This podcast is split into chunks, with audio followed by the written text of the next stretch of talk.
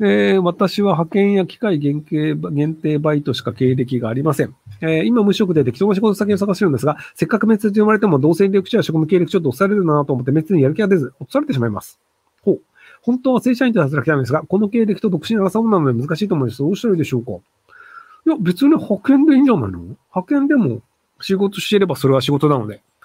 で、普通に派遣の仕事をしながら、あの、ま、同じような業種で、今派遣でこういうのやってるんですけど、正社員でやりたいですっていうので行けばいいので、ひとまずは普通に派遣バイトで働いて、で、時間のある時にあの、面接受けに行くっていう感じすればいいんじゃないかなと思います。えー、パワハラでお困りの皆さん、楽天で盗聴器3000円ぐらいで売ってます。6センチ高性能20時間持ちます。Y 会社の人に Y に使わないでね。あ、まあ、その、会社の中で、あの、何かこうずっと言われてるとかっていう時に、あの、労働基準監督署に行った時に、じゃあ証拠ありますかっていうのになっちゃうので、で、証拠があった時に、その、割とあの、労働基準監督署とか、あ、これならガチでいけますわみたいになったりするので、なので、あの、裁判のこう証拠として使えるように録音っていうのはきちんとやっといた方がいいですよ。で、あの、まあ、アメリカとか、まあ、州によると思うんですけど、あの、違法に入手した証拠は裁判の証拠として使えないという概念があるんですけど、なんですけど、なんかね、日本の場合はね、結構ね、その、あの、本来盗聴ってその、あの、同意を得てないので、違法な証拠の取り方なんじゃないかという説があるんですけど、なんか日本の場合、その民事でも、あの、盗聴でも結構証拠として採用されるっぽいんですよね。なので、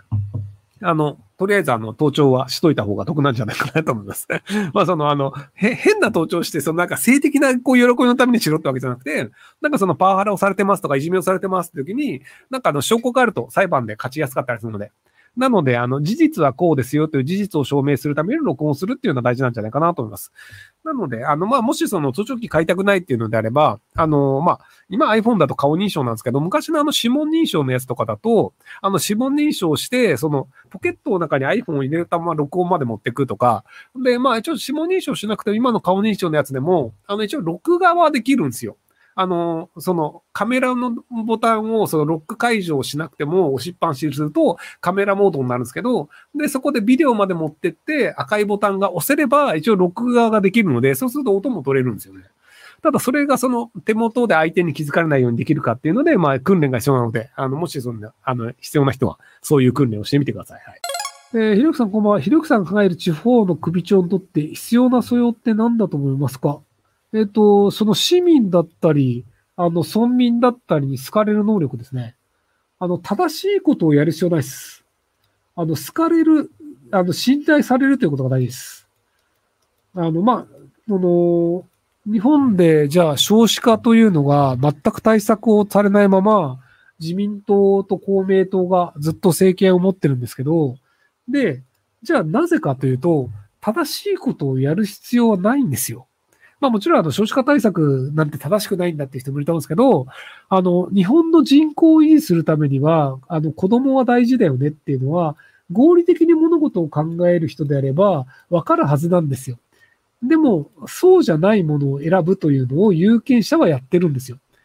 あの自民党や少子化対策を全くやってなかった自民党にずっと投票し続けるというのを有権者やってるわけで、なので、あの、正しいことを政策としてやるというのが、有権者に選ばれるわけではなくて、なんかあの、正しくなくても、なんとなくこの人信用できるよね、とか、っていう方が大事っていうのが、あの、日本の、その政治家にその能力なんじゃないかなと思います。なので、あの、政治家になってこれから受かったら勉強しますって言ってる元アイドルの人が政治家として選ばれて、あの、ちゃんと勉強してる人が落ちるっていうのが日本なので。なので、あの、その、能力値が高いとか、正しいことができるというのは、そこまで重要ではないんじゃないかなと思います。あと、裁判の賠償で美味しいのは、あの、税金払わなくていいんですよ。例えばじゃあ、その、1000万円宝くじが当たりましたってなると、まあ、宝くじはなんか別の税制の雑収入なんか別のやつの方が、なんかややこしいな。まあ、例えばじゃあ給料が1000万円増えましたってなると、まあ大体40%くらい税金持ってかれるんですよ。なので、その1000万円給料上がったと思っても、手元に残るのって600円だけなんですよ。でも、賠償金というのは、あくまで損したものを補填するという意味があるので、なので、その1000万円賠償金取れましたっていうと、手元に1000万円丸々来るんですよね。なので、割とその、あの、その損害賠償でもらえる、そのが、100万円もらいましたっていうのが、給料100万円もらえるんだったらそっちの方が得じゃねえって思ってるんですけど、実は損害賠償の100万円の方が得っていう。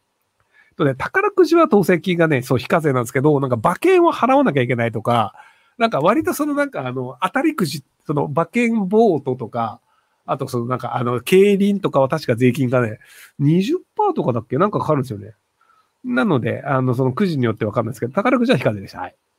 えー、私は30代半ばの女です。現在、事務権支援書支援員補助として知的障害者の就労支援で勤めています。入社今年の5月、その前までヘルパーから始まり介護福祉として10年以上の介護の現場の経歴があります。そんな私が事務権支援員補助に転職した理由は、右膝の変形性膝関節症なり、膝の痛みが強いためです。そこも話していたのですが、完全に支援員とされてしまいました。転職し直した方がいいですか？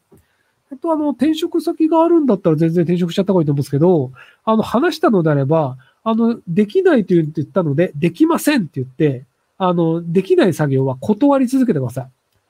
要は、あの、支援員としていろいろこれ、あの、頼まれても、いや、できないですよ。ああ、できないです、できないです。できないって言いましたよね。できないです。っていうので、ずっと断り続ければいいだけです。その、えっ、ー、と、何らかしらでそれで言及されたとして、その、